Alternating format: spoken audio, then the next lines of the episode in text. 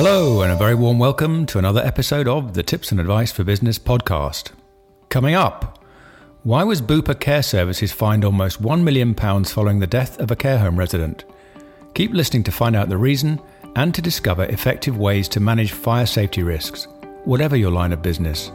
Plus, with new tax codes currently being sent out, did you know that as the employer you can be liable for a tax shortfall if the wrong code is applied to an employee's pay? We explain how to avoid any trouble with HMRC. And please don't forget to visit indicator FLM to download our series of free mini guides to tax and HR matters. You're listening to Tips and Advice for Business, the weekly podcast that trawls through the latest business news, legislation, and case law, distilling often complex legal and tax requirements into bite sized advice and realistic solutions to everyday challenges. And all this in just a few short minutes, because we know that your time is precious. The Tips and Advice for Business podcast is freely available on all the usual platforms such as Spotify, Apple, Amazon, and Deezer, and is brought to you by those ever so nice people at Indicator FL Memo. For supporting information, please visit indicator-flm.co.uk. Your host today is Duncan Callow, solicitor and publisher. Okay, so this week for a change, we're going to talk a little bit about health and safety, and in particular, fire safety, and what you can do to manage the risks in your premises or your workplace, whatever line of business you operate. Now, when you know that a business has been fined almost £1 million following health and safety, or in this case, fire safety breaches, you know that something has gone catastrophically wrong. And that's exactly what happened involving Bupa Care Services who operate a care home in Brockley, southeast London, where a fire occurred in March 2016. One of the residents there was a 69 year old wheelchair user who was smoking unsupervised in a shelter in the garden when sadly his clothing caught fire. A care assistant saw the fire from a first floor window, called the fire brigade. Staff ran to put the fire out, but it was too late, and this poor resident died from his injuries. Not surprisingly, uh, a thorough investigation was launched by the London Fire Brigade, and it found that a smoking risk assessment had been carried out for this resident, but it hadn't identified the risk from his use of certain creams that he was using for a skin condition. These products are flammable and can be a significant fire hazard if allowed to build up on skin, clothes, and bedding. And on checking this chap's clothing, there were also burn marks from previous incidents which hadn't been picked up on. Care home staff said that had they known about this, they would have done more to check on the resident when he was smoking. London Fire Brigade prosecuted Bupa Care Services under the Regulatory Reform Fire Safety Order. The company did the right thing and pleaded guilty in that it failed to effectively manage fire safety measures. And for that, it was fined £937,500 and ordered to pay costs of £104,000. But obviously, the costs to the family of the deceased were incalculable. So, what are the legal requirements in a situation like this? Well, although the circumstances are fairly unusual, the, the, the legal requirements are actually covered because they're set out in very general terms. At the root of the legislation is the need for employers and others with responsibility for premises to carry out a fire safety risk assessment. And within that assessment, you must identify the fire hazards, whether those are from creams, such, were, such as were used in this case, and smoking, or more run of the mill concerns such as petrol, electrical safety, and the positioning of portable heaters.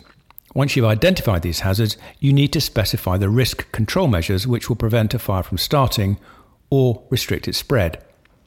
In the case of resident smoking, this will include a person specific risk assessment as to whether that individual is at, inc- is at increased risk e.g., due to oxygen use, creams, or a health condition, and particularly if they're vulnerable or they have a mental health condition, and the precautions required.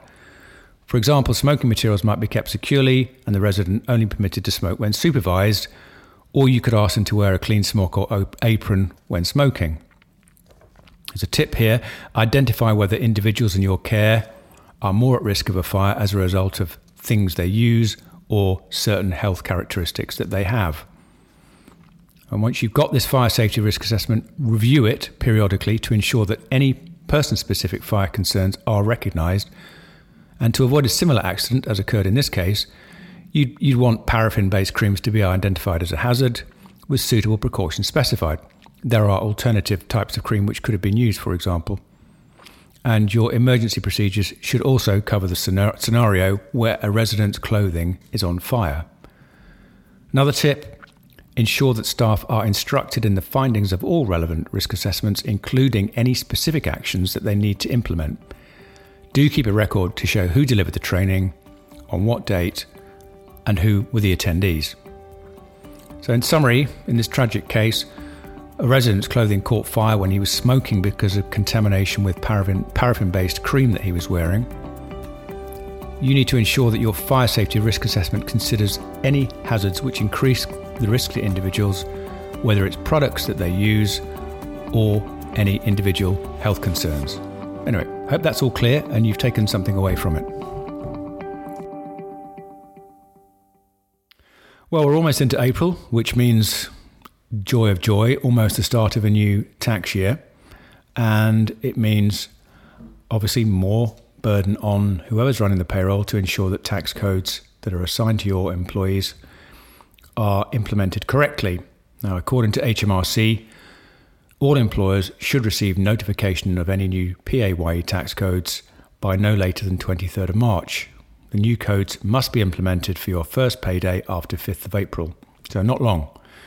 The trap here, which you need to be aware of, and that is that you can be held liable to pay any shortfall of tax that results if you fail to apply the correct tax code to your employee's wages.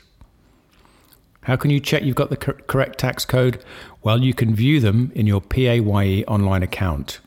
If you can't find the email containing the new codes, check the settings on your account to ensure that HMRC has the correct email address for you or your business. When you've signed into your account, select the correct tax year 2022 to 2023 from the drop down menu. If the P9 notice, that's the thing sending the tax codes, doesn't appear, sign out and sign back into the account the following day. Usually does the trick, the old reboot. If the codes still aren't showing, you need to contact HMRC's employer helpline on 0300 200 3200. In summary, any tax codes for your employees that HMRC has amended for 2022 23 will be available to view via your PAYE online account by 23rd of March.